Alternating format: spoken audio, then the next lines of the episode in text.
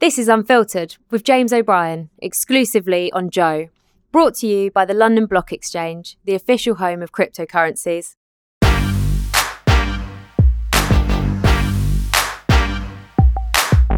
Hello and welcome to the very latest episode of Unfiltered, to which I am looking forward um, enormously uh, because Matt Lucas is going to be our guest, who I have met once, but probably like you, I kind of feel like I know him even before I met him because Little Britain in particular and, and George Dawes, and he's just in Doctor Who, he's in the public consciousness in a way that very, very few performers of, of his generation are. So I am I'm very, very excited about this interview.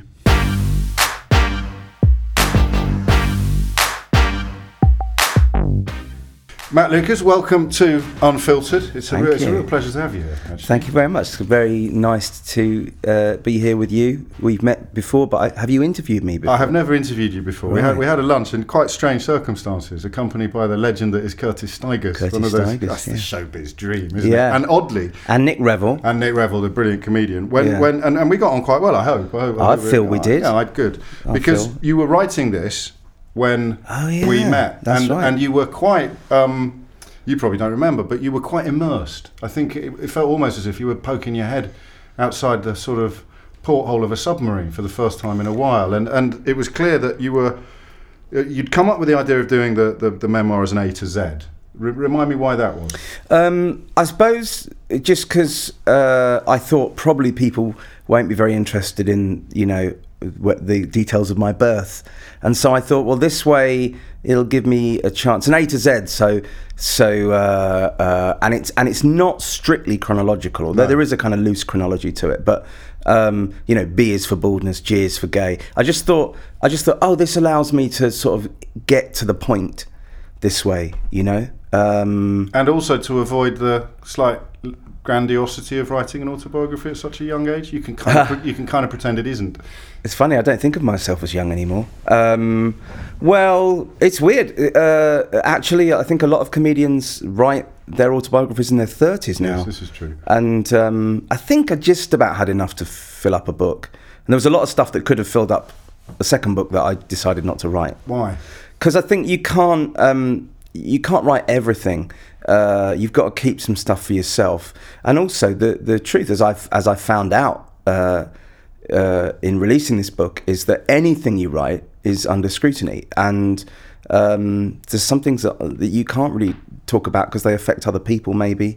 Um, so you know, I write that my parents got divorced, but I don't write the strict details, you know, of, the divorce. story, well, it's their business. Yeah, it's not mine. I mean, it's part of my life, but it's it's you know, then you know, my family aren't really in the business. Are you know. comfortable talking about yourself? Did you did you find writing about yourself fun? Um, well, it was weird because obviously uh, it forced me to think about uh, aspects of my life in uh, maybe things I hadn't thought about for a while. So I found it. Um, in some ways quite hard. Actually, actually, you know what? I think I, think what is quite hard to talk about is your career because uh, you know one can you can write about your life and you know uh, things that have happened to you, events that have happened to you, with a sense of ownership. But once you start talking about your career, you are you know your words do impact on other people that you worked with who are still out there working, and um, so.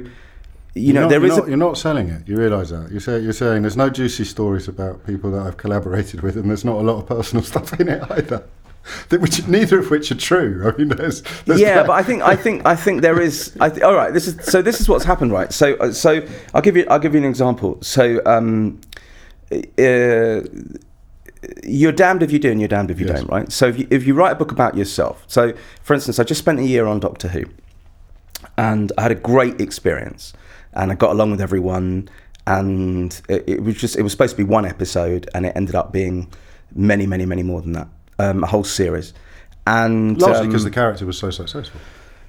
yeah, what? Yeah, people seem to to you know the character the character grew and developed thanks to the writing and and uh, and there was a, a good chemistry on screen with the other with the other actors. And so yeah and so I was there right? And there are uh, people on the show that over here they call runners. In America they'd be called PAs and um, uh, uh, uh, Lauren and uh, Rian and Chris, and their job was to just often to just to knock on my trailer door and say, uh, "Can I get you anything?" And I would say, uh, "Oh, can I have uh, eleven peanuts and a bottle of Dettol, please?" Or "Can I have uh, one of those lawn mowers you can sit on?" so I'd say something silly, and they would laugh, right? And that would that would be that. And then very occasionally they'd say, "Can I get you something?" And I say, "Yes." Can I have a can of Coke or a Yeah. glass of water. You know, I was, I was relatively, I think you would say, I was relatively low maintenance. and um, but the Daily Mail in their in their in their review of the book wrote a thing about how I'm kind of hated by the crew because I send them off to get. I think it's funny to send them off to get these pointless things which just for my own amusement and that I'm so that they kind of hate me and I thought well no I'm clear I'm clearly joking And I've told the story, not not the not the yeah, runners yeah, exactly, secretly. exactly. I'm clearly joking. I'm still friends with all those people. We still message each other. Like I still, like no, there was no. This was done for. We were just mucking about. Like there was. There's clearly, and it's very, and it's very clear in the book that I was just like just being silly, you know. And uh, but they wrote a story about how you know how how I was hated on the set and things like that. So I think I think anything you write will be willfully misinterpreted when you write a book. So you have to just be really, really aware. Um, for instance, there is not a bad word about David Walliams in this book. There's not a bad word about David Walliams. Um, I have no reason to say a bad word about him. Um, but they still ran a story saying the Battle of Little Britain, and they wrote. I made a. I think I make a joke in the book about um, I make some kind of joke about how he's so, now sold so many children's books. That I'm talking about flying in the book and about that he can have his own private jet with a river, a pink private jet with a river to swim up and down it. But it's like it's clearly a gag. Yes. But again, the Daily Mail wrote something like, "Oh." Uh, he's seething with jealousy. He's fueled with jealousy. It's like, no, I'm happy for my friend. Like, it's done really well. And like, and they wrote a thing about uh, you know, because David got an OBE, and like supposedly I was, you know, Snubbed. or bitter or whatever. And it's like, well, no, I, no, I publicly congratulated him when it was, when the news came out. I congratulated him again publicly when, uh, when he received it. I also wrote to him privately because, of course, and that, mm, you know, we had a, a cordial interchange.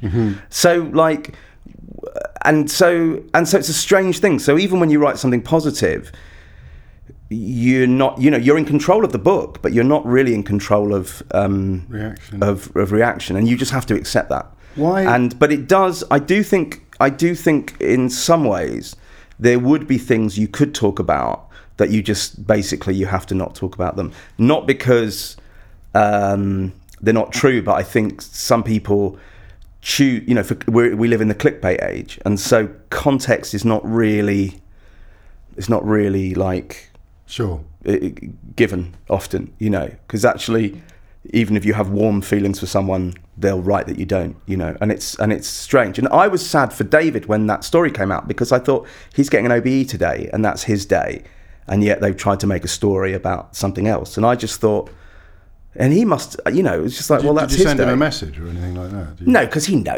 Well, I I wrote to him to say congratulations, Right. but I mean, the, no, because he knows. He Sure. knows. He's he's been But doing it's it still as long it's as I cast a shadow potentially over. Well, not massively, no, not a massive shadow, but it's just an example of the fact that when you write a book, you have to be aware. Like, for instance, I do Q and A's to promote the book, and I'm just very, very aware that there are journalists in the audience at the Q and A's. So any joke you make will be pounced on. So these days, being a comedian. You are like a politician. Yes. You have to watch absolutely everything you say. You- you- Even this conversation may be reported with me as as me kind of whinging. Well, I'm not really whinging. I'm just kind of contextualizing the experience of writing the book. The the reality is the book is actually very candid. I think, is. but it is easier to write about your life than your career. I found, which I always thought would be the other way around. Yes. Because um, if I was to say.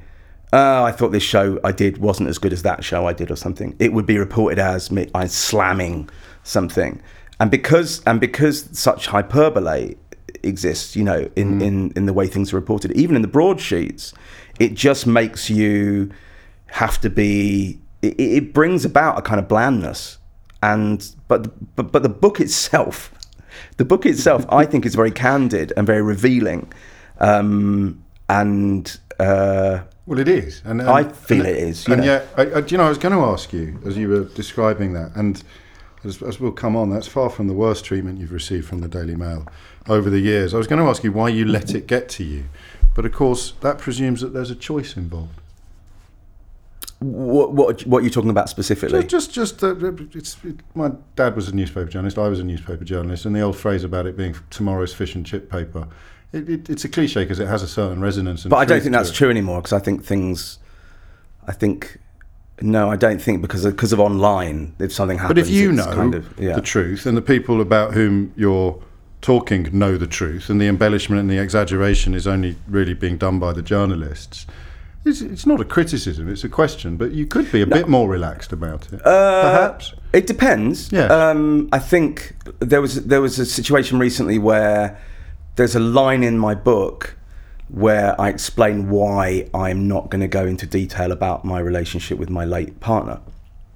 Uh, and I explain, you know, if you read the book, you understand why Absolutely. I do talk. I do talk about bereavement in the book, but I don't talk about a great deal about him, about our relationship, because I feel that there's a, a an immorality in using his suffering to to sell my book. I just think it's I'm not comfortable with it, and I've never done I've never have done that. Um, I went to an awards ceremony uh, to pick up an award, the Attitude Awards, and um, I, I said a few words from the stage just to thank them for the award and made a couple of gags. Um, and the Metro newspaper uh, took some lines. They, they, they reported it as uh, Matt's uh, award, you know, receives award tinged with sadness because um, uh, because his late partner wasn't alive. And what they did was they took some they took some lines from the book and said, you know, and, and made out like I'd said those words about Kevin at the ceremony, and which the ceremony was nothing to do with I see. with any of that. Yes. It was nothing to do with the book. It was nothing to do with anything. I was just receiving a comedian award, and um, uh, and I was offended by that because it looked like I was using a moment on the red carpet to talk about my late partner to try and gain sympathy and kind of endorsement from the public to say feel sorry for me and you know appreciate my journey that I've come through this and now I'm receiving an award and it's not but it just didn't happen. None of that actually happened. I would not stand on a red carpet and say oh yeah I wish he was here because I, don't mm. I've never given I don't give interviews about him at all so I was I was I was upset by that because I think it looked like I was using his suffering to kind of uh, seem more appealing and more deserving of success. And I haven't done that, and the book doesn't do that either. No, it doesn't. The book acknowledges that we had a relationship, and it talks about bereavement because it's something I live with, and it's something people and many, many, many, many people live with and work through uh, in their lives. And I thought it would not be honest to not talk about that because it's been a, a, a big, you know, a big, big part of my life for the past few years. But I would not be so cheap and so crass as to give an interview where I talk about it, and that offended me uh, uh, on his behalf. Uh, Because the impression given was that you had. Well, it's a that. false impression. So it's a false impression. There's a line in the book where I explain why I won't talk about him, and they took that line and put it as if I'd given it as an interview, and I hadn't. Um, And they, and, and and it and it went uncorrected. of It's, course, it remains uncorrected. It- it- it- and the Yeah. truth is halfway. The lie Yeah. is halfway around the world before the truth has got its boots. yeah. on. Now I realise I realise in the grand scheme of things, most people would read it and not even notice it. No, but it's you. Ju- Let me use. yeah. I'm just going to run a phrase by you, which just popped into my head while you were talking. You sound, you speak like a man who, who worries that you lose custody of your own character when the newspapers get hold of.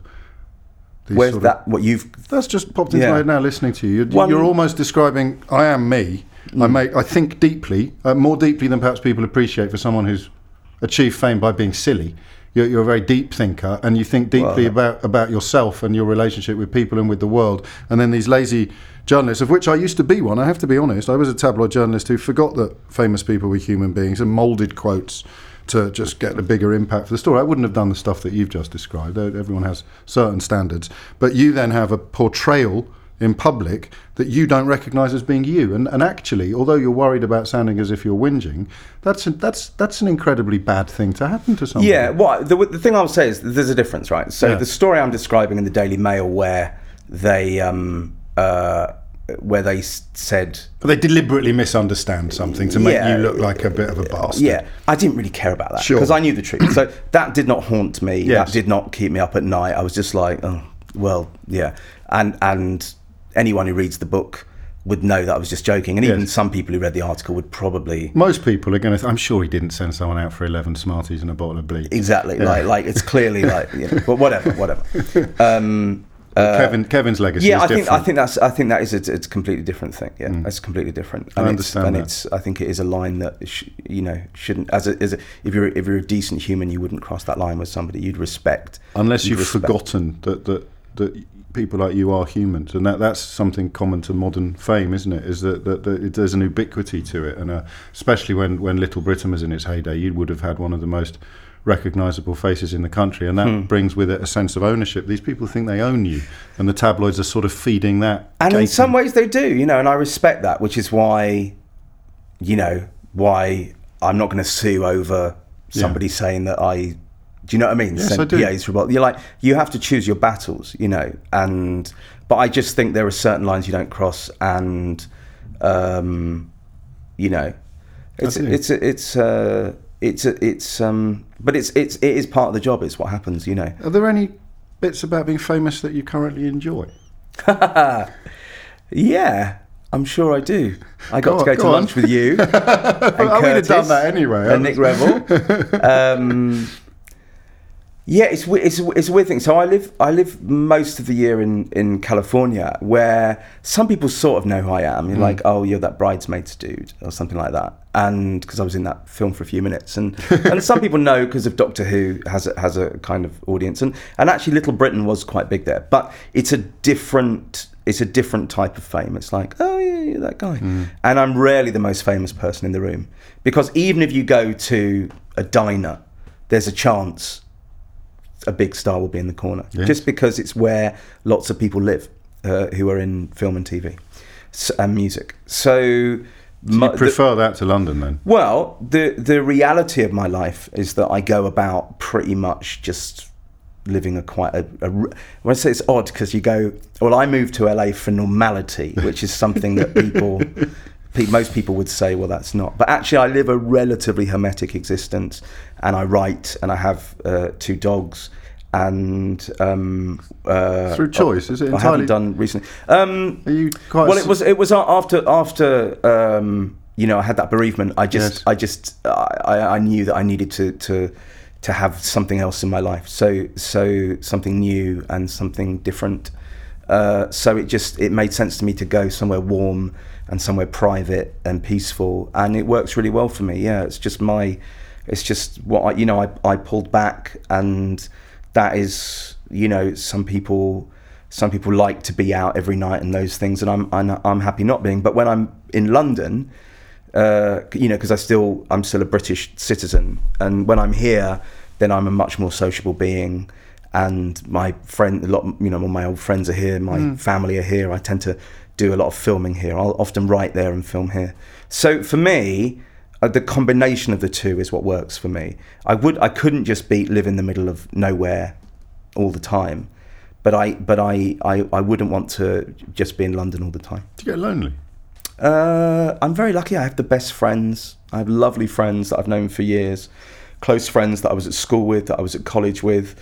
My family live nearby. Um, so uh, no, no, no, not not really. No. Do you? Uh, do I? No, I've got two kids and a wife. Exactly, I, you've got I too dr- much going on. I dream on. of the solitariness that you enjoy Well, Angeles. exactly, I look so forward I- to long haul flights so I can have a bit of a rest. right well i get i get you know i don't really get lonely because i've got i've got five or six really great friends in la most of whom are british friends that i've known some uh, you know my friend reese uh, reese and lucy i've known reese for 25 years but he moved out to the us a few years after me so it's like we have a history but we're Yeah. also both over there and i've got other friends like that um, you know, uh, there was another guy, two two people who, uh, who both work in the industry that I was at school with, who both live out there that I see a Oh, lot brilliant. of. Yeah.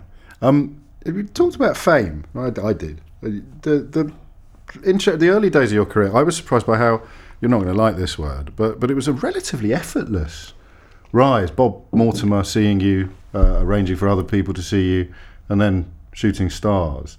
That- Well, what I couldn't pick up is whether or not you ever wanted to be famous, or as opposed to just wanting to make a living doing, having discovered how much you enjoyed making people laugh. They're two quite different things, and yet in your line of work, you can't really achieve one without having to be the other. Uh, not so much in front of the camera, no. Um, it, I think it's just ch- it's been different at different parts of my life. So when I was, as I talk about in the book, when I was six, my hair fell out, and so I got a lot of attention for that. I was the kid in the town with no hair, um, and other kids would always point it out, you know, and and because kids say what they're thinking, don't they? They just say it. So they just go, "You got no hair," or they laugh at you, or they patronise you, or they, you know, th- I was very objectified as a child, and so and so I I, I really cra- I, I accepted that I had attention, but I really wanted it to be for something uh, other than just how I looked. I thought, well, this is even at a young age. I thought, well, what's this? This is just weird. This is stupid. like what?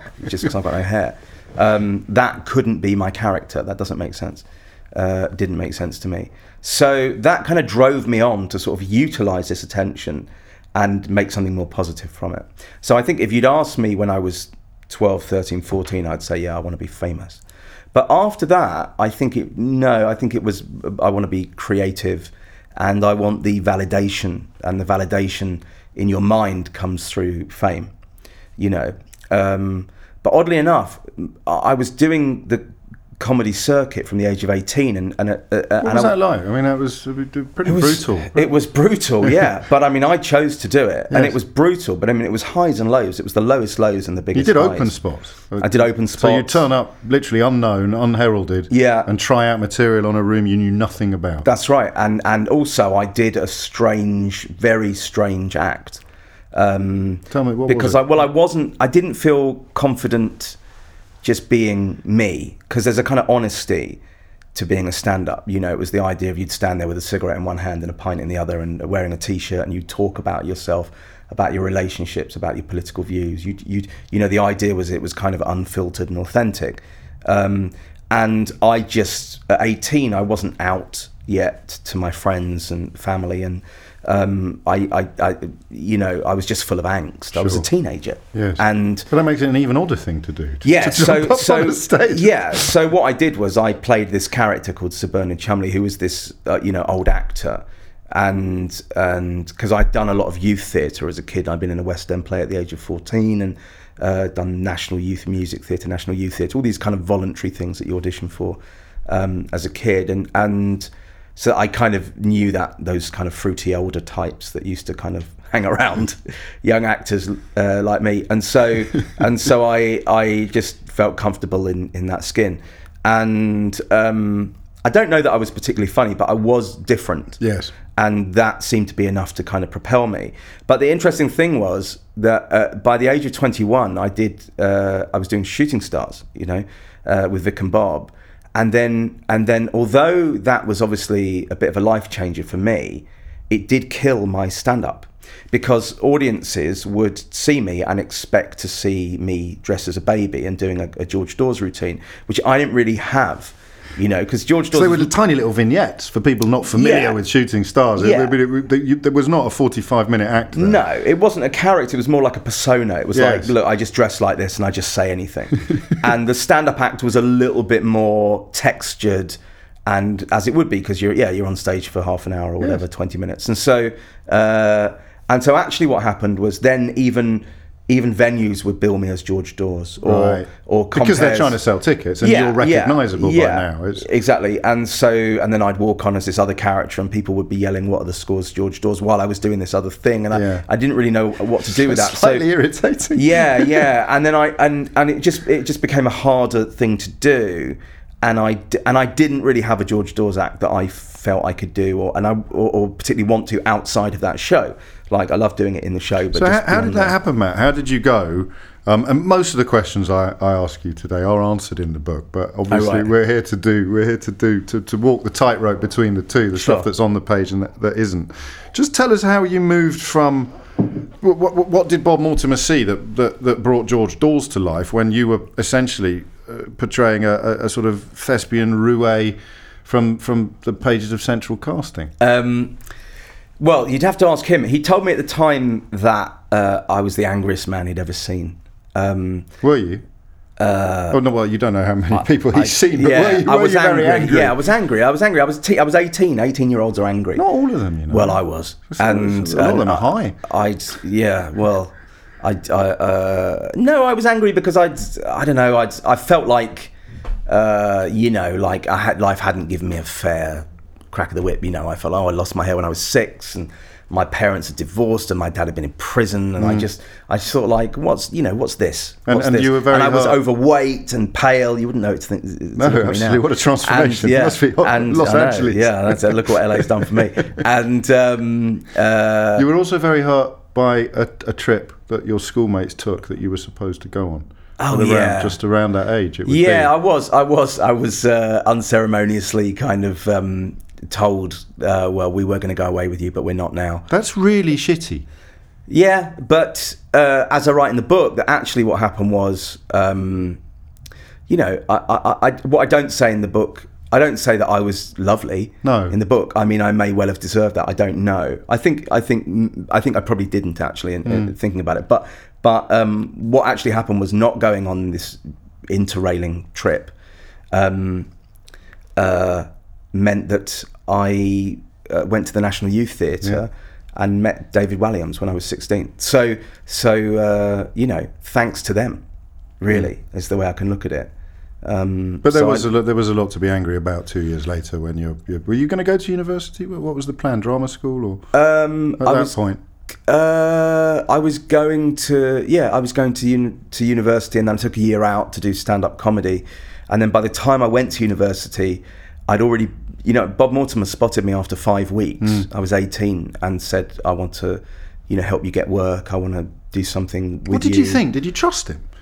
Yes. Well, he's, he's, he's an eminently trustworthy character, yeah, there, yeah, but, yeah, but, but yeah, still. I mean, it is a it's a remarkable. It's There was nothing in it other than he just liked what I did. Yeah, yeah, Obviously, yeah, but- yeah. but in fact, he was an incredibly It's a magic wand moment, isn't it? It was It's a a- magic one moment. He was incredibly supportive, and and aside from the the. Uh, he just happened to be at a gig that I was at. I'd been going for five weeks, and he was in the audience, and I was the biggest Vic and Bob pa- fan on the planet, and my heart was beating, you know, knowing he was there. Yeah. And um, you know, uh, uh, and he was incre- He took me under his wing basically, and was really supportive and introduced me to powerful people. And I still had to go on stage and make people laugh, you know, when it came to it. And in some ways, expectations would have been higher on me, but the confidence it gave me. You know, to The be able to- validation. the validation was insane. I mean, it's like being, you know, as I say in the book, it's like being, um, you know, being the biggest Paul McCartney and John Lennon fan, and then becoming their Ringo, quite literally, because I was a drummer. But um, it, it it was a fairy tale. It was an absolute fairy tale.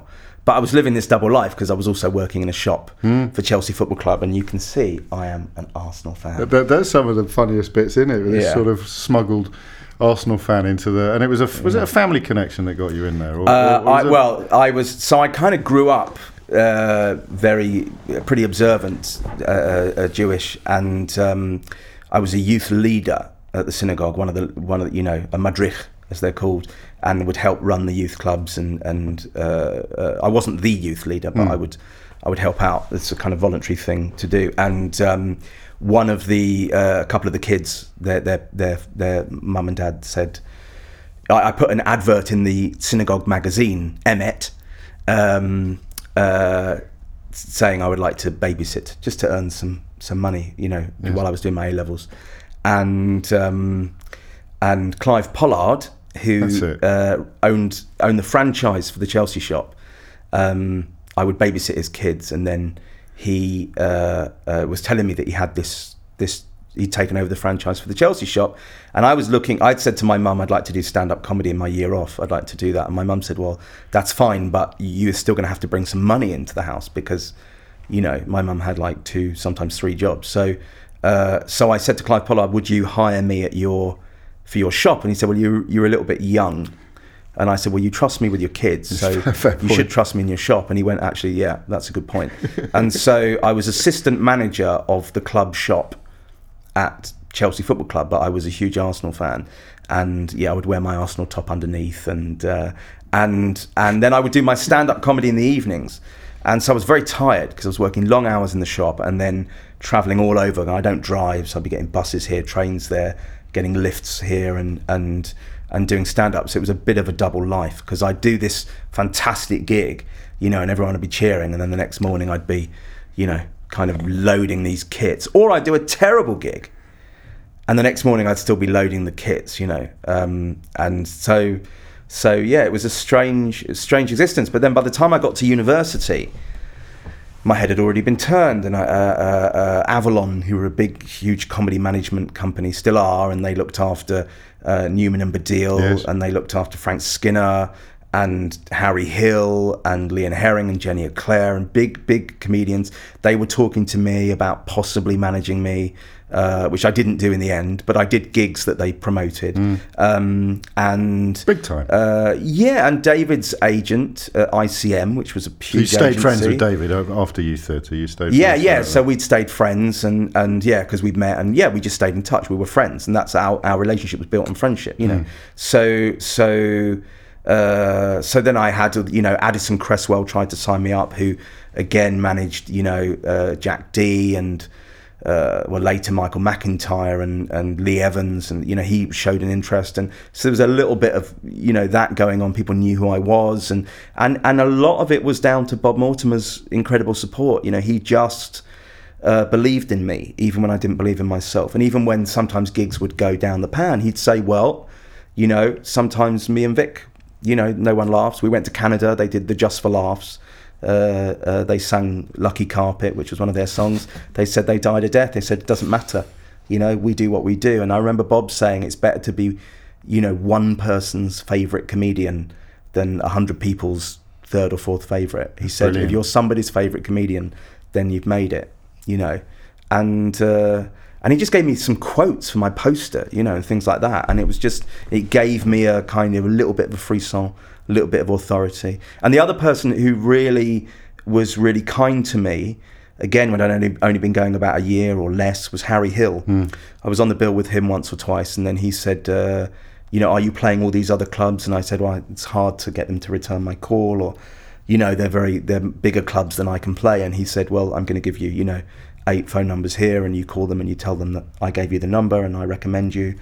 And so again, you know, there was a real, there was it was it was it was you know there was a lot of kindness as well that I And, received. and, and, uh, I mean, talent notwithstanding, a bit of luck as well. Absolutely. I mean, I always say to anybody, if anybody says, you know, what do you need to make it? I say, well, if I can, you know, some people would say I've made it, other people would say I wouldn't, but I haven't. But No, if no. I've made it on some level, I would say you need talent. Hmm.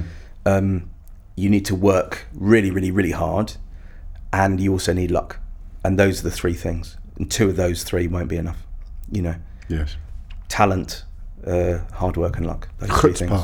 Yeah, well, whatever. But like the other night, I was on a plane and um, I'm writing something new at the moment. I'm developing a new TV show. Excellent. And thank you. And you know, I looked around and and it was flying through the night, and every single person was asleep, and I wrote the entire journey. And sometimes it's it's um, it's about yeah staying in and writing. Doing the like like when I was writing that book, I was also doing Doctor Who. I wrote on Christmas Day. I wrote Boxing Day. I mean, it's fun, like it's fine. You know, it's Hmm. it's I, I got the best job in the world. So this is, this is not me complaining. No, I know, But I'm know, saying you you have to put the hours in. You have to put the hours in. And Yes. even when you're a big deal, you have to put the hours in. And actually, that's something, as much as anybody, I learned that from David, who's Right. just, who's. More so than you. I mean, at the time, uh, the, the, I remember in early interviews, uh, the, the impression given was that he he'd cracked the whip a bit with you when you were Yes, I'm sure he needed to. Yeah, yeah. My, you know, because I was doing stand up, so I'd be like, mm, maybe we can just start at like two Yeah, in the afternoon, sure. and we can do, you know, three hours, and then I'll go to a gig. And I was like,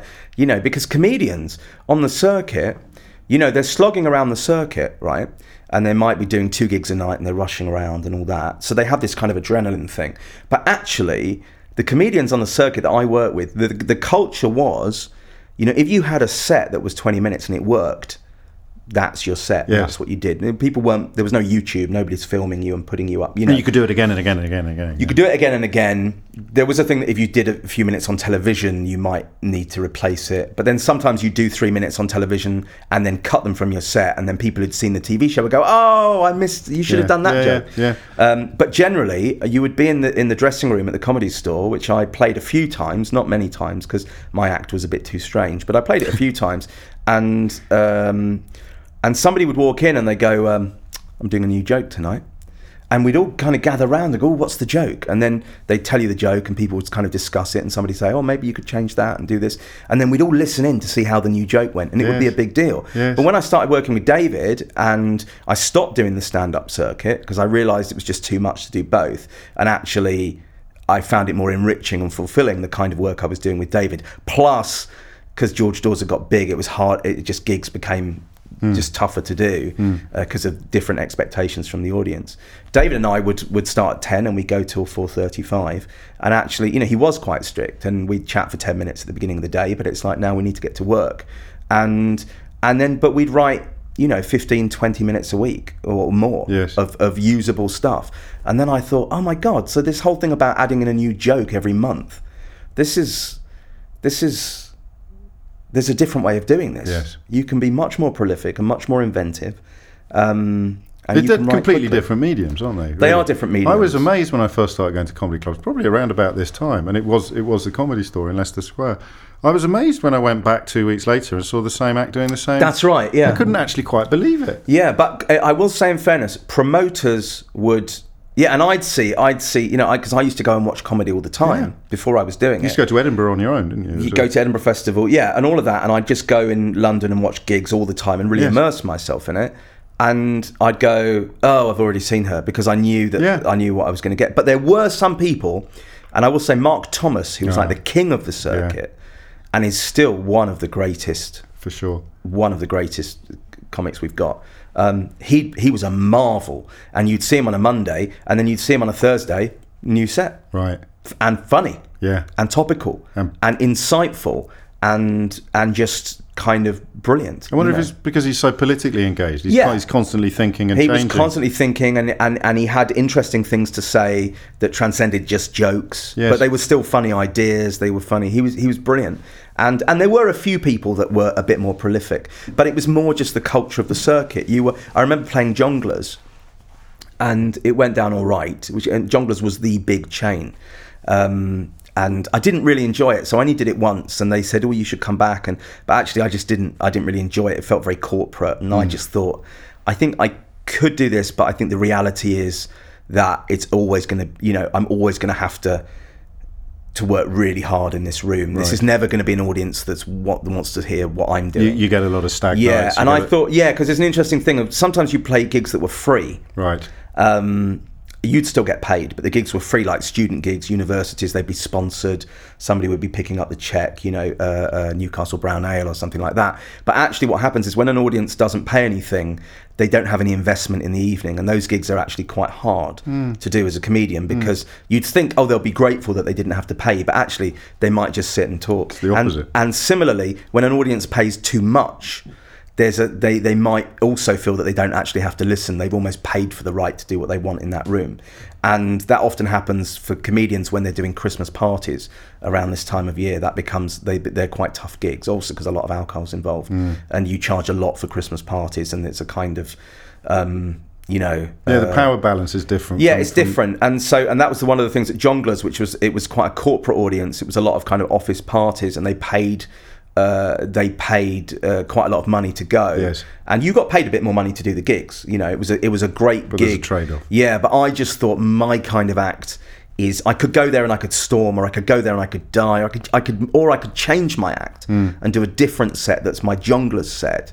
But I just thought actually other people will flourish more in this environment, and and I and I and I can gig in other places. Sure. But the thing I remember them saying to me is, uh, "Don't change your set. It worked." Right. So they just wanted me to just do more gigs Like a production line, like- a kind of. That. Yeah, I'm not being critical of them. I mean, they knew what worked for them, It's a and they business very model, though, yeah, not, it's a a, business not model. a creative Look, equation. yes and no. Look, I, I'm not singling them out because ultimately, in in these venues where you're playing, you're there so that they can sell food and drink. I mean, that is why you're there. So you can't start getting too full of yourself. No, um, let's back up a little bit because George Dawes, 21 years old, um, you were, and then the, the, the, the next big thing was Little Britain.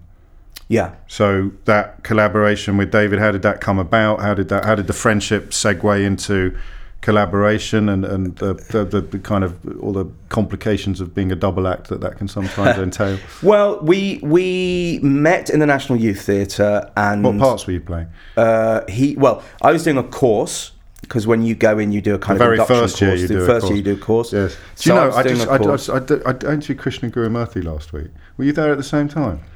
I don't Because. I did. Manchester. Youth Theatre, Oh, which did for you? me was the most seminal summer of my life. It changed everything. and for me, the NYT. Like, well, probably for similar reasons, background being completely challenged. Because I was at an all-boys monastic boarding school, and suddenly I'm in the middle of Manchester.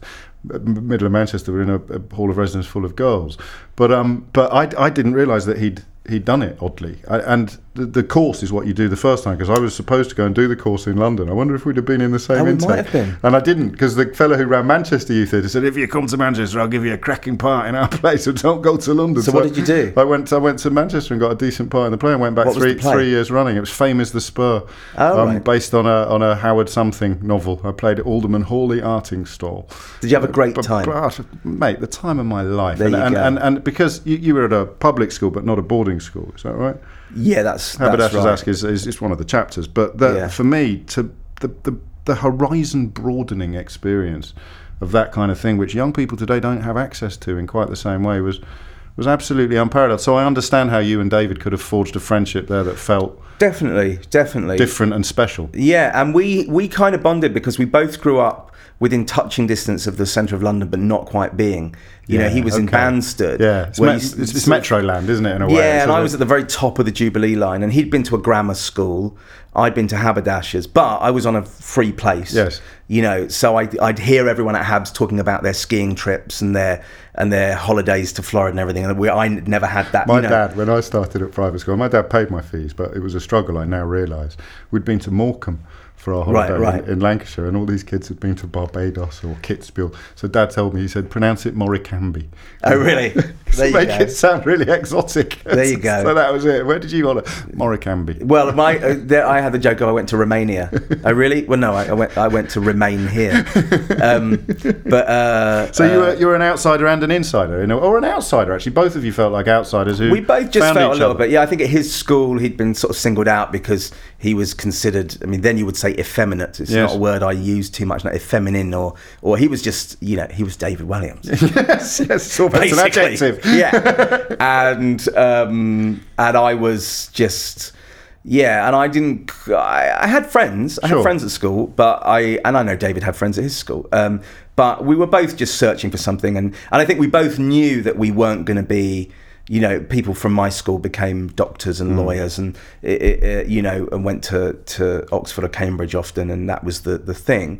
And uh, and I think David knew that that probably wasn't for him either and we met at the National Youth Theatre, and I kind of idolised him. I mean, he was kind of taller, older, um, funnier, and I'd watch him f- from the wings. We the next year we did, Did a play fancy him? together. No, Not at all. Just no, check- I checking. never. No, I just never did. I never did. Uh, no, which is probably good. Well, of course it if is. I had fancied him, it might have been a bit icky and weird. Hmm. And but no, there was never. I think people used to think we were a couple. Yes. But there was never. I never felt that towards him. I admired him. I respected him. I thought he was brilliant. I kind of did everything other than fancy him. Um, uh, So the friendship stayed in place while you were off pursuing the stand-up, which led into shooting stars. yeah, and he was then- doing children's television. He was writing for Ant and Dec or PJ and Duncan as they were that. then. Yeah, and he um, was doing kids TV um, and stuff like that. And and but we were just friends, and and we would just see a lot of each other. We would go to the cinema and the theatre, and also he had a girlfriend, but there was something queer about him, you know. And I use that in a slightly more in in the contemporary use of that word, not the not the derogatory use Yes. of that word. You know, in a kind of a kind of a shameless, unapologetic otherness about him. Mm. And he would wear men's skirts, and he would uh, paint his fingernails black, and he'd put a hair clip in his hair. and I'd go out with him and his girlfriend, and so and people would and he'd sit on the tube, and I'd. Uh, uh, people wouldn't know what to think, and when we first did that, my heart would sink. Like, what are you? What do you look like? But then, actually, after a while, I thought this is glorious. You know, I've got this funny friend, and he doesn't care what people think, and so there was That, a big that'd, be a big, influence. that'd be a particularly big deal to you. Yeah, well, he liberated me. He liberated me, you know, uh, and and uh, we didn't talk a great deal about my uh, being gay. Um, but he would just like introduce me to his friends and go, "This is Matt. He's gay," like that to kind of, and it was just funny. Like I was just like shocked at first, and then I was just like, um, you know, it was just a funny thing to do. And I remember when I finally came out to my mother in my mid twenties. Um, I called David up afterwards to say, "Oh, just so you know, this kind of big thing. You know, we were just working every day by then. This this kind of big thing just happened, which is I actually just told my mum that I'm gay, and uh, and he said, "How did it go?" And I said, "You know," and I explained as I talk about in the book that my mum was very upset and shocked, and and uh, did, she was not expecting to hear this, and you know, and now she's fine about it, but it just took her time, and it had taken my brother time, and I was just telling him we had this great chat for about an hour, and then you know, and I thanked him for his support and everything, and then there was a beat, and then the phone rang. And I picked it up. I went, hello. And he goes, You never told me you were gay. I just put the phone down and laughed. You know, so he was just brilliant at, at that. and know. you knew there was a there was a chemistry here that was Oh, a bit yeah, special, I yeah, like yeah, like the best kind of friendships. But obviously, this, Yeah, there, it was heady. You know, it was like there was there was it, was, it was daring when we were on stage together. It was just well, like we're, jump, we're jumping ahead a bit. Yeah, because yeah. we're still not sure. At what point did, did one of you say, "Why don't we see what we can do together"? So, so I'd been doing the circuit for a while, and in 1995, when I was 21, I'd filmed shoot. No, 1994 actually, before Shooting Stars, and before I'd worked with Vic and Bob, uh, actually, but I'd already met them, but I hadn't worked with them yet. Uh, I went to the Edinburgh Festival with a friend of mine called Dorian Crook, who's the guy that was comparing the gig when Bob Mortimer came, because Dorian Crook was at art school with Vic, or Right. Jim as he's called. Yes. And he was part of the Vic Reeves Big Night Out gang, and he would be in Vic Reeves Big Night Out, and he toured with them um, in the stage show. And Dorian uh, and I became friends, and we're still we're still good friends. And he uh, was going to Edinburgh to do a show, and it's you get like an hour or 55 minutes at the Edinburgh Festival. And he said, "Look, we could do. Why don't I do like 40 minutes, and you could come on in the middle and do 10 or 15?" And I went, "Great."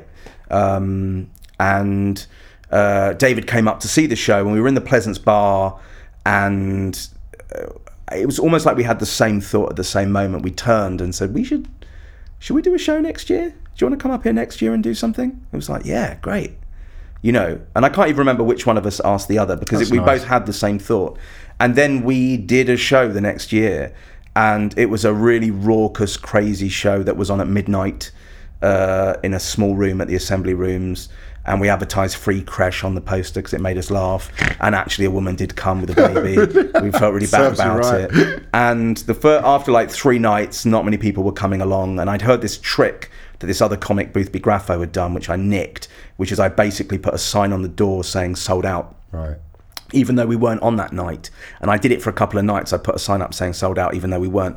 And then we sold out for pretty much the rest of the run. How funny. Um, but we also sold out. what was out. that act like? What were you doing on stage? It was it, you. You. I don't even think you could do it today. It was. I played Sir Bernard, this actor, and it was his show, and he was going to talk about his career. And David played this stage manager who had escaped from prison called Tony Rogers, who would terrorize. We would terrorize the audience. We would scream at them, shout at them, move them around, make them swap seats, and we just created. What we did was we created our environment. So when you walked into that room, you were in our room. We were Okay. not in your room. You were in Would- would- our room. Would it be silly to ask who your influences were? 'Cause Uh, Vic and Bob, Right. So Vic and Bob definitely were a blend huge of influence on us. surrealism and Yeah, but we were we were less surreal than Vic and Bob. Right. I think we were we uh, there was an, uh, more anger and more aggression in what we were doing. but it was were your world. but it was our world, and it was something that I'd really noticed from from Vic. You know, Jim was was the idea that you had to go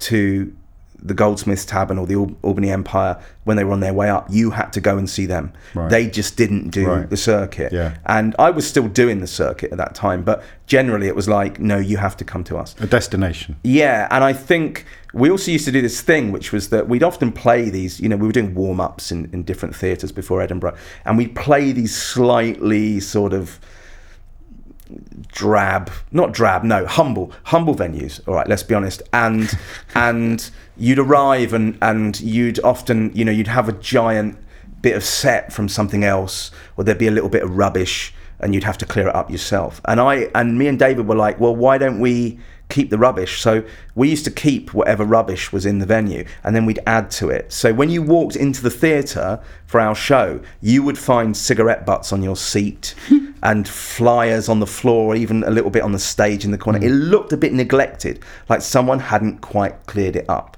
And if we had tapes playing th- there was the needle you'd hear the needle jump on the tape a little bit. It was just a sense of neglect Yes. of just sort of like oh nobody's really bothered with these people. And we just really we just kind of enjoyed creating that environment. And we were mad. We, it was mad. The shows were really anarchic. They were loud. They were aggressive. Because we were in this little room where the show started at midnight. So the room was really hot because of all the other shows that had been there that day and it was the summer and people had already seen four or five or six shows of that day they were already drunk and, and it was a small room with 100 seats and the, the seats were on three sides and if you needed to go to the toilet during the show you had to walk across the stage to get to the toilet and um, And we people would- needed to. At midnight, and people needed seven to. yeah, and we would terrorize them, and we would we would sometimes stand and go, "No, you can't. You can go into that cup." And we do like we would just we were mad. It was crazy. Um, You've, you've been at your most animated talking about that. It may just be that Yeah. you've maybe that you've settled into the environment. yeah, well, as we just remembering it, just last- remembering it, and enjoying it, and and there's a sense of freedom, which I like. Like I said, I said at Yeah. the beginning of the interview, You did. you don't have. You don't have that once you're at a certain level. Hmm. You don't have those freedoms anymore because everything you do is scrutinized. Everything you do is scrutinized. If I go to the theater, somebody's probably or cinema, people are secretly filming you, and you realize that if you say one thing that could be you know is negative that it's up on youtube it's on Yeah. it's on the the the, the website So this was this was a period it of was just a different time. It was a period of, of yeah. Of, And did you know yeah. you were good? Don't be mo- don't be unduly modest. Did you know? Uh, did you know you were onto something, both as a double act and as a We knew we were good at what we were doing. right? So I don't think we thought, oh yeah, we're we're the topical comedians. I don't think we thought we could do all these other things. But yeah, we had a confidence and an assurance. Um, Both still very young to have that level. Yeah, of, I was 21, Because he Vic was and Bob were much older when they broke through, weren't they? He, Yeah. He'd already been a solicitor for a while. Bob, I think. Bob, yeah, he was going to become a barrister. He was close. He was yeah. very close to it. Um, uh, I was 21 and David was 24. Yeah, Yeah. yeah. But I, But I you just um, know when you know you know. Look, it was also, I think we both also felt, you know, we felt entitled to be good at it because we didn't feel that we were good at anything else. Oh, You know, Oh. so it was like, no, this is what we do. Yeah. But also, the truth is that people would come and they'd laugh uproariously, and they would come again and come again and come again. is amazing. So if you think you're good when that happens, you're not completely deluding yourself. No, clearly You know, not. and I, sometimes I'd read reviews of us or of other acts, and the reviewer would slate slate the show, and I'd think, well, you know, you didn't enjoy it, but uh, but did the audience laugh? And Mm. I, I'd read reviews of, of our shows, and, and sometimes they were good, and sometimes they were bad because, pardon me, what we did was very polarizing, um, and you could definitely take exception to it, sure. um, or just not get it. or not get it, or not enjoy it. Like like that's a completely viable response, Yeah. and we understood that. But it, what the only thing that used to bug me is if, if they wrote review slamming the show and didn't acknowledge the fact that it was sold out and that the audience laughed their heads off. Yeah. And some reviewers did accept, did not acknowledge that, and some didn't. And that used to, I always thought, well, you, you should say that. You know, Yeah, you should say that. Um, Full uh, disclosure. yeah, I think so. But um, So that from there, then you you realised the show was a was a success, a big success, and the next step is to start creating more characters because there's only so far that you and the stage manager could go. is that right or not? Um, Yeah, well, no, actually, what happened was that we, off the back of that first Edinburgh show, we got offered a TV series by Paramount Channel, which is now Comedy Central. Yes. Um, What was that like at 21? Because I mean, it- yeah, well, I, and I and and I'd and I'd already shot Shooting Stars before we'd done that show, but it hadn't been out yet. And I was supporting Blur on tour, and I was doing the Country House video. It was amazing. Uh, I was still living at home, Yes. you know, out in Stanmore. I didn't, you know. How, how did you keep your sexuality secret from your mum during Well- that period of your life? If, if that's the correct way to phrase it. Yeah, uh, well, well, it, it it would be secret if I was off dating people and going to clubs, but I wasn't doing either of those things. So I wasn't I wasn't having experiences at that age. So it's easier to keep it secret when you're not. So you were celibate, effectively. Yeah, But also Uh, gay. I'd had experiences uh, in my teens, which I write about in the book. You do. But from my late teens until my mid twenties, I didn't really, and it wasn't just a gay thing. I think I just didn't really have any concept of myself as somebody that people would be attracted to. I thought, well, objectively, you are short, pale, overweight, you have no hair, so nobody's going to be interested in you. Uh, so you just have to just accept that and and and and and achieve other things, you know. And I just that's how I thought. And it wasn't until later on when I kind of went to counselling that somebody said, I think you see yourself very differently to how some other people would see you. And of course, now young people would have the internet, and on the internet, not only will uh, are young gay people able to talk to each other or through apps or everything, but you can also see that oh, there are kind of tribes, and there's Yes. there's like twinks and muscly guys and bears, Something and for everyone. Yeah, exactly. But I didn't really have a concept that I thought that everything I had that was that wasn't, uh, you know, quotes ideal was was a negative. Right. Whereas now, weirdly, I get more attention from guys when I'm in a larger when I'm larger than when I lose weight. Yeah. So so I'm like ah. Okay, that's weird. Yes. I mean, that, that's not an incentive to eat more because I just think I, I should just be more healthy anyway. But I'm just it's, it's interesting that that uh, that eh, there's someone for everyone. Yeah. Yeah. And I didn't I didn't have any real concept of that, and I was just doing stand up and just throwing myself into my work. And then in my mid twenties, I just reached this point where life had just changed. My my father had died very suddenly when I was 22, and I loved him very much. And he just He was your hero, you say? yeah yeah, and he just died. Uh, uh, had a heart attack, massive heart attack, and died. Out of nowhere. And uh, How old was he He'd been time? ill. He'd been ill for a couple of weeks, for for a couple of months, but we did not expect this. Uh, he was 52. Very, very young. Yeah, and and then I was dealing with fame Yes. at that same time, and I was dealing with sexuality, fame, and bereavement. Those three things. So I went to a see a therapist, and then he kind of we talked about all of these things, and he's like, maybe you should, you know, you could tell your your mum. You don't have to tell your mum, but you could. And, and I thought I need to tell my mum before I start going to clubs because I knew that he, that it, word would get back Yes. just because I knew that word would. So I so I told my brother and then I told my mother, and it took them time to come to terms with it, but they did. Yes, of course. You know, and and it was different then. You know, there was a sense when I came out in, in 1999. If you were telling someone you were gay, it was because maybe you were HIV positive and you needed to tell them. God, yeah. That was the the kind of, and if you were HIV positive then, It was a death sentence. yeah. So, but I wasn't, No. and I'm not. Sure. Uh, and but but it was like it was almost like people didn't really understand that being gay was sort of, I think, an identity rather than just a behaviour. Mm. And not everybody agrees with me on that, which is fair enough. But I think, uh, you know, there's a difference between being homosexual and being gay. Yes. I I do think there's a difference. That's what you meant when you called David queer.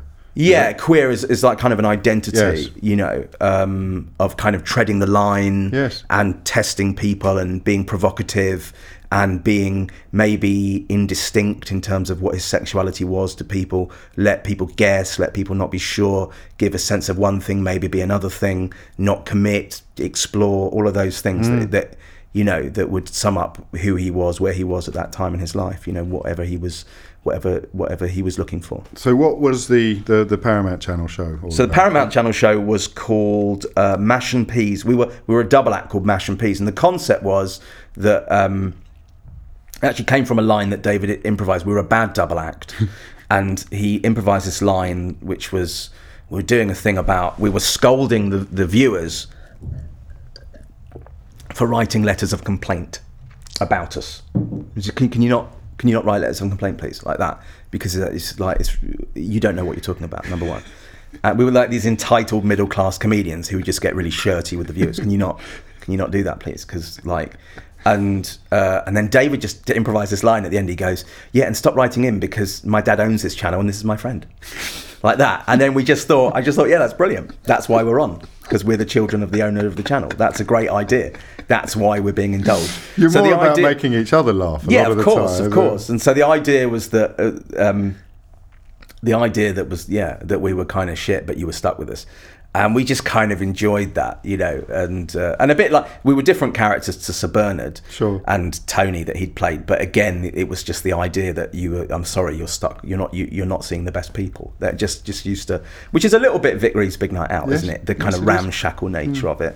Um, And it is genuinely ramshackle because sometimes the, the, the, the chaos on a stage is actually painstakingly plotted and choreographed, but but you and David and, and Vic and Bob aren't. There, there is, I mean, obviously there's a there's a strong foundation. You both know exactly what you're doing, but there is a anything could happen next type feel to both. that was the, that was the vibe. And although by the time we did Little Britain, we actually wanted everything to look as good as it possibly could look. Yes. and to be as and that But I still think subverting the genre while trying Yeah. to be as true to the genre as possible. So the slicker and the neater it looked, perhaps the more effective the subversion becomes. Well, you still had Tom Baker saying something crazy, Yes. you know, to kind of undermine you. And yeah, I think so. Yeah, I think So, so. I But mean, also, I think the League of Gentlemen were a big influence on us, and the Fast Show had shown us, you know, that sketch shows could have a concept. Because I'd been Right. very resistant to the idea of doing a sketch show because I just thought, oh, I don't want to do the Matt and Dave show.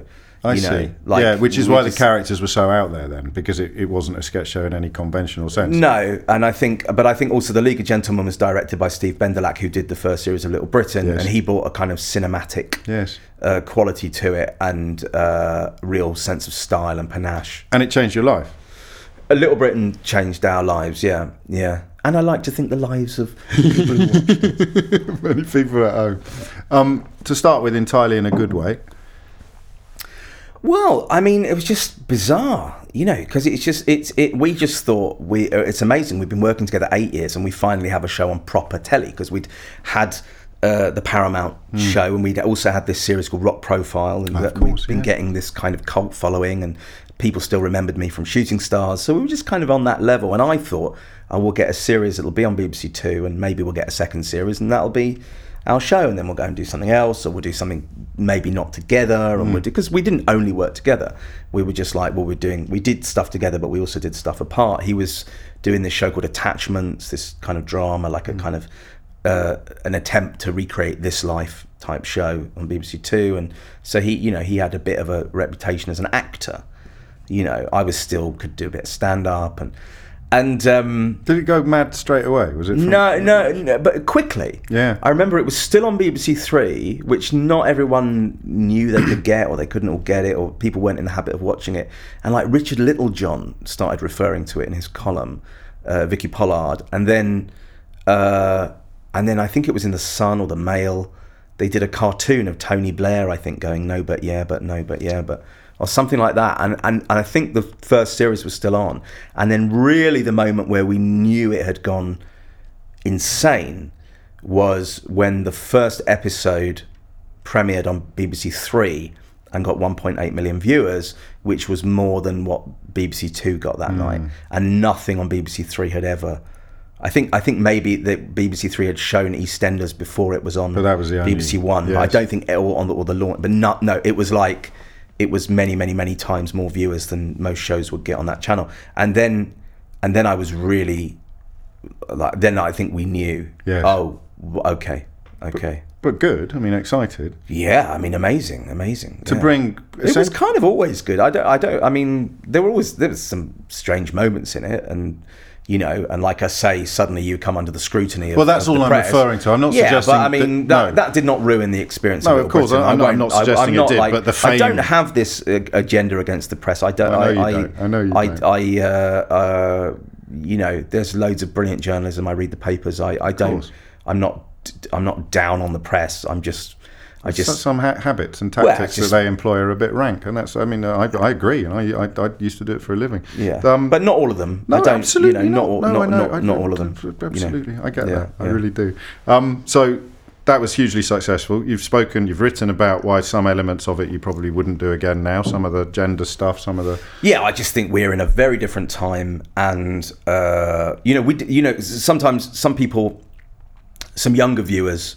Uh, sometimes contact me on Twitter and things like that and say, you know, you need to apologise or you need to explain Oh, what you're doing. Yeah, Yeah. It's, it, it's a thing that happens, and and you know, I do. I'm happy to engage with people who feel like that. so even Daffyd. I mean that that Yeah, and I think the thing is, you know, that show you wouldn't make that show now No. in that way, and I, I wouldn't. Uh, uh, you know, you'd have to ask David and get his his opinion on it. Um, he, I can't tell you if he does or doesn't feel No. the same way, but I, I, I, I wouldn't do what we did then, but uh, in the same way. But the show wasn't made in a vacuum. Uh, uh, the, it was made at the BBC, which is a we all know is has traditionally less so now, but has traditionally been more left wing, um, just by the very ethos of it being publicly funded, uh, state funded, um, and at the time, the BBC did not have an issue with a rubbish transvestite. The BBC did not have an issue at the time with us playing other races.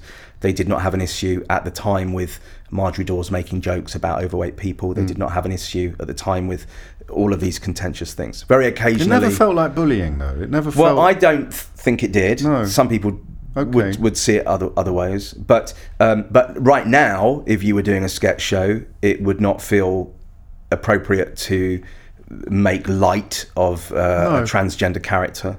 Um, in my mind, uh, uh, the rubbish transvestite was a transvestite and not somebody who was uh, identifying as a, as a woman or undergoing surgery or or you know but I still acknowledge that it comes you know it's under the same umbrella of of questioning I guess and or, or, or, or feeling other to how you may biologically be um, and you know again I'd love to do Marjorie Dawes again I think about it I've got some ideas I'm I'm I'm split over whether it would be too contentious uh, to do it right now, or whether you could do it do it differently, or whether you could do the same. I don't know.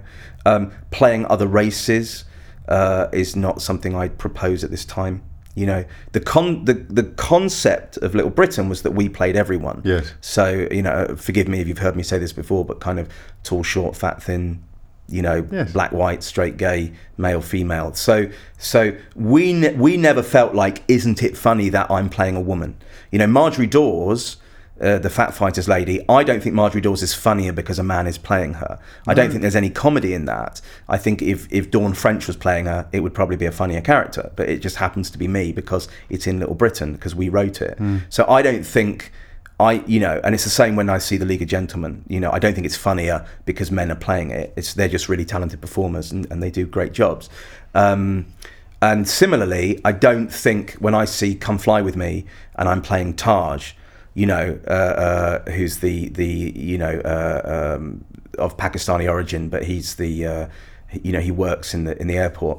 I don't believe that there's any significant any extra you know, uh, a comedy No, coming from the fact that it's a Caucasian performer playing an Indian role. I don't see that. You know, that's not our intention. I can, I'm, I'll say that. Same with Precious.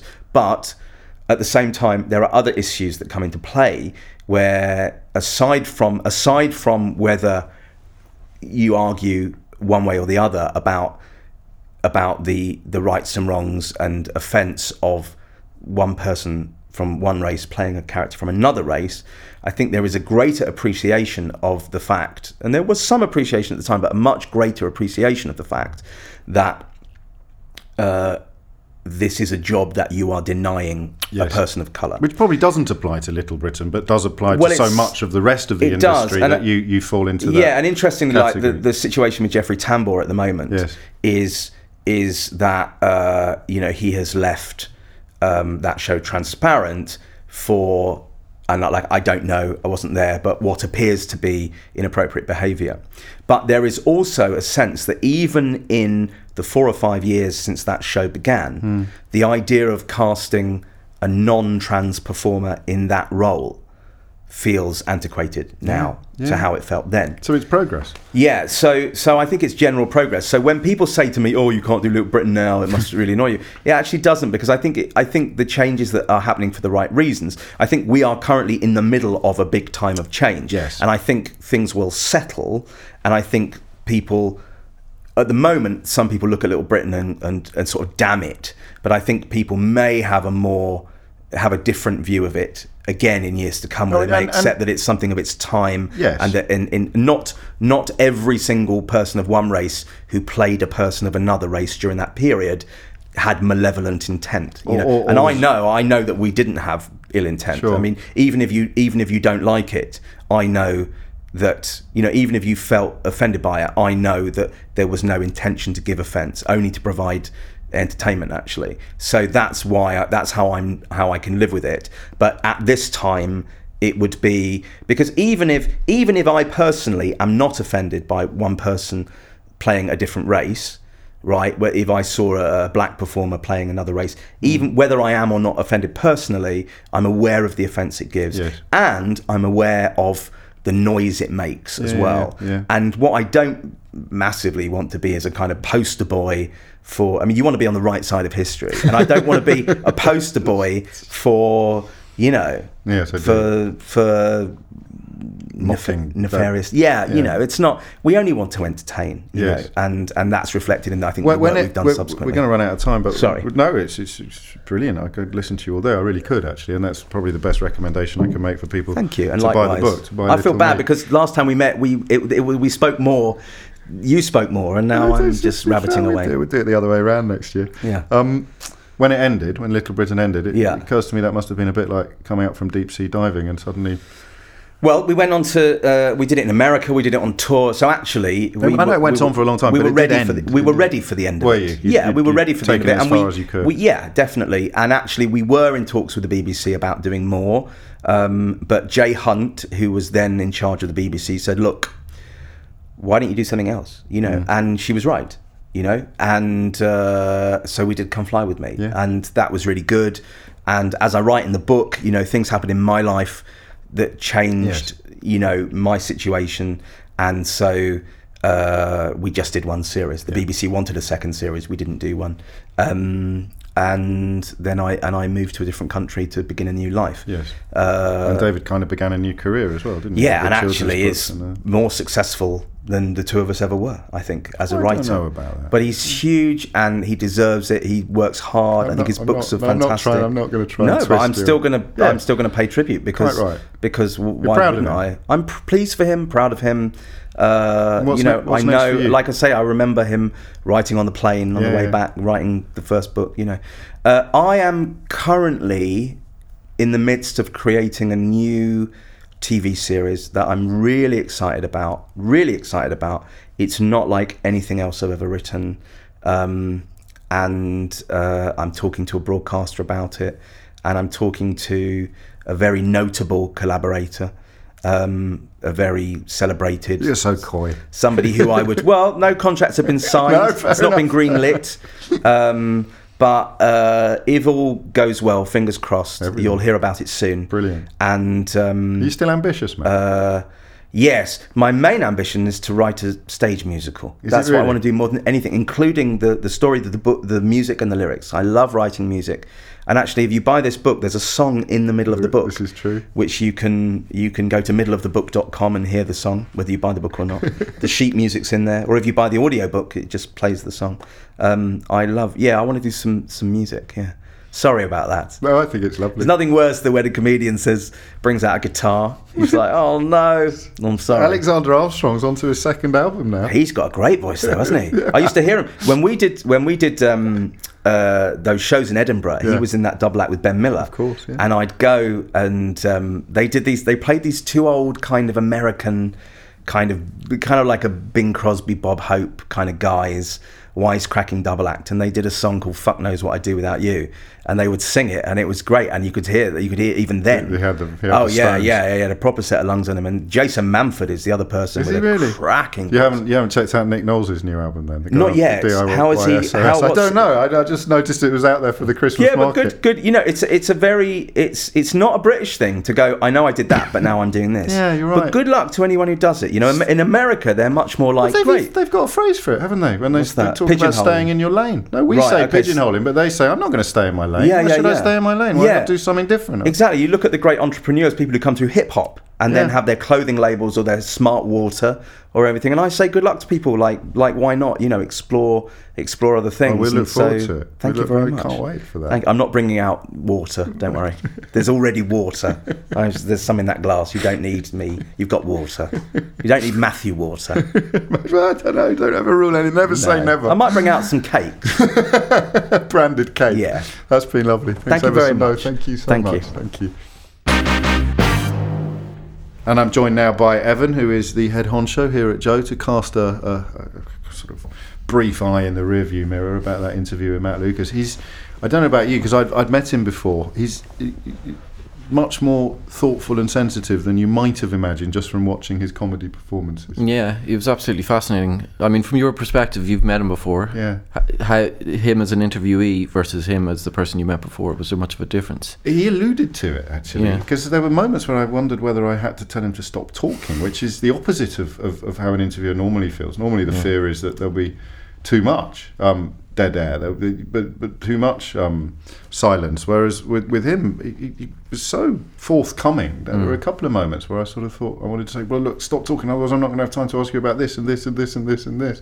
Um, and, but when I've met him outside of this environment, he's very very interested in other people as well, which I think to do the kind of work he's done, you'd you'd have to be. Yeah. But he, I, I thought he was policing himself at the beginning. He was worried about. Yeah, I mean, I wondered that he was talking so much about the treatment at Mm. or his treatment at the press, which isn't. I didn't necessarily from the outside that he'd got that as as much of a hard time as He's, he's, he's He had a had- pretty shitty time. yeah. He didn't mention that the, the, the mail again, and I felt we probably overdosed on the mail. But the mail got, got got his late partner's name wrong last time they wrote Mm. about him, Kevin. They, I can't remember what they called him, but it wasn't Kevin. And Mm. uh, the- stuff like that is is just it's going to stick with you. No one's skin is so thick that that kind of thing just bounces off you. But he's a lovely, he's a really nice. he's man. great. Yeah. Um, Can't wait to find out what this new show is.